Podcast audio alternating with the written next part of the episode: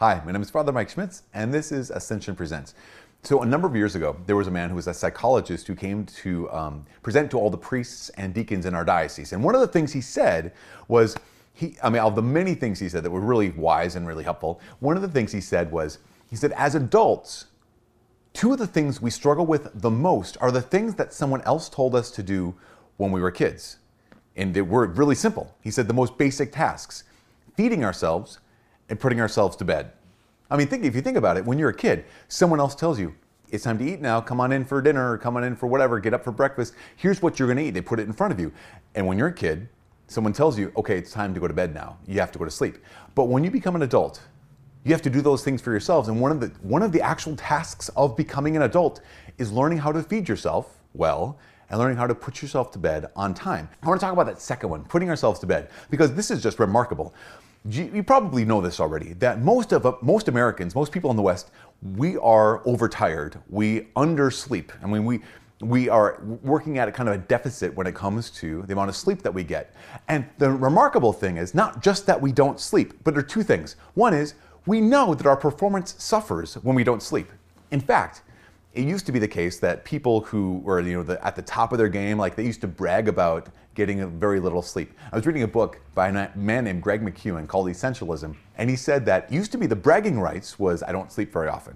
He said now the new status symbol is someone who gets eight hours of sleep, and that's actually what scientists say is the required amount of sleep, or the proper amount of sleep, is between, between seven and 10 hours of sleep that we should be getting every night for optimal health. The top performers, like the experts in their field, those who are excellent, those who are at the top of their game, they're the ones who get on average over eight hours of sleep.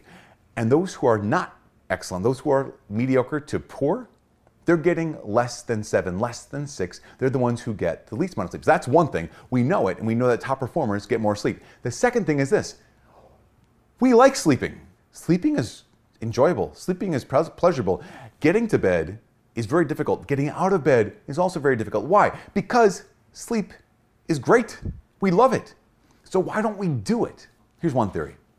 I was talking to a priest who was like just Rambo priest. I mean, this guy, he's a missionary and just completely intense, devoted to the Lord, devoted to his ministry.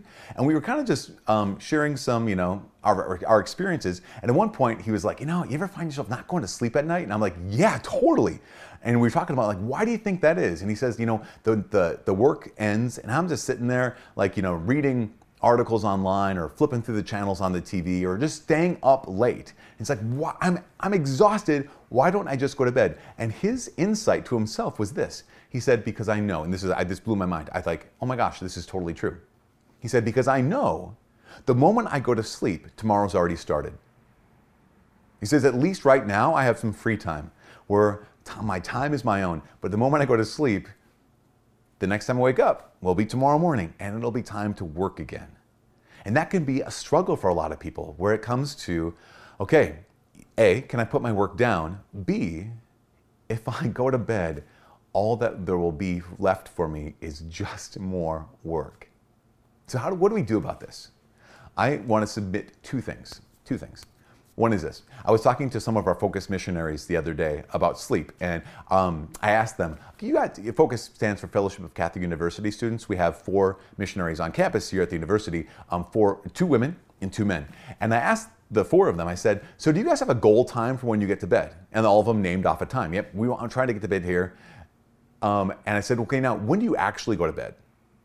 And every single one of them, the answer was about an hour to two hours after their goal time. So they knew, like, I really need to get, bed, get to bed at this time if I'm going to be fully functional the next day. But I don't do it. What do you do in that gap time? Like, what, what goes on? So I talked to the missionaries, and they're like, well, I like to watch YouTube videos, or I, I scroll through Netflix, or I go on to the, the big three. big three. I check Facebook, Twitter, Instagram. Like, what? Someone said I clean. Like, what is it you do in the gap time between your goal time of getting to bed and your actual time of getting to bed? What that will do, knowing what you do then, will reveal a lot to you about how to eliminate the gap time between your real time and your goal time. The second piece, second piece is this. I have trouble with counting right now, apparently, is this. You realize that going to bed is an act of faith. I think to actually realize this can be a spiritual exercise, not something like if you fail at, you're a failure in life or failure with your spiritual life. But I mean, actually getting to bed when you need to get to bed can be a spiritual discipline. It's an act of faith. Scripture talks about this in Psalm 127. It says this Unless the Lord builds the house, those who labor in vain, those who build labor in vain. Unless the Lord builds the house, they labor in vain who build. Unless the Lord guards the city, in vain does the guard keep watch. And here's the, here's the next one It is vain for you to rise early and to put off rest at night. When the Lord gives to his beloved gifts in their sleep. It's vain to put off sleep. Why? Because we're super busy. We need to do stuff. We need to produce. We need to contribute. We need to build. We need to all these things. We're super important, right? We can't sleep. And yet in the scripture it says this Do you have the faith in God to just go to bed? At the end of the day, to say, okay, this is my goal time. There's stuff, there's more stuff to do. Yep, I know there's always going to be more stuff to do. But right now, I'm going to place my trust in God. I'm going to say, Lord, I want to create these things, I want to build these things, I want to care for these things, but unless you're there in vain, would I be working? You know, it reminds me of the story of St. John the 23rd. Apparently, what he would say every night when he was the Pope, and the Pope's kind of a big job. I don't know if you knew this about the Pope. He has kind of a lot of responsibility on his shoulders. That Pope John, St. John the 23rd, that he would say, um, as he turn off the light, okay, Lord, it's your church. You take care of it. I'm going to sleep.